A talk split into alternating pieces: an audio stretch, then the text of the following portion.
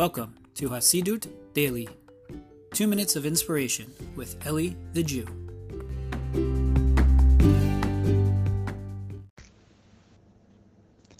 Shalom, shalom, my friends. Everyone's doing well. I want to share with you a quick thought. This week's Torah portion is Parshat Masai. In Parshat Masai, we read of the travels that the Jewish people went. We hear that they went from one place to another. They camped on one place. They then they got up and they left from that place and they went to the next place.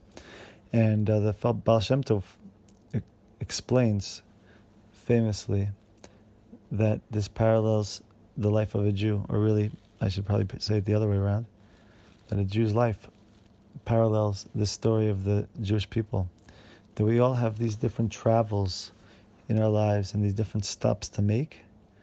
And the important thing then is to stay in the moment and to recognize that wherever life takes us, whatever situation arises, there's something for us to do in that moment.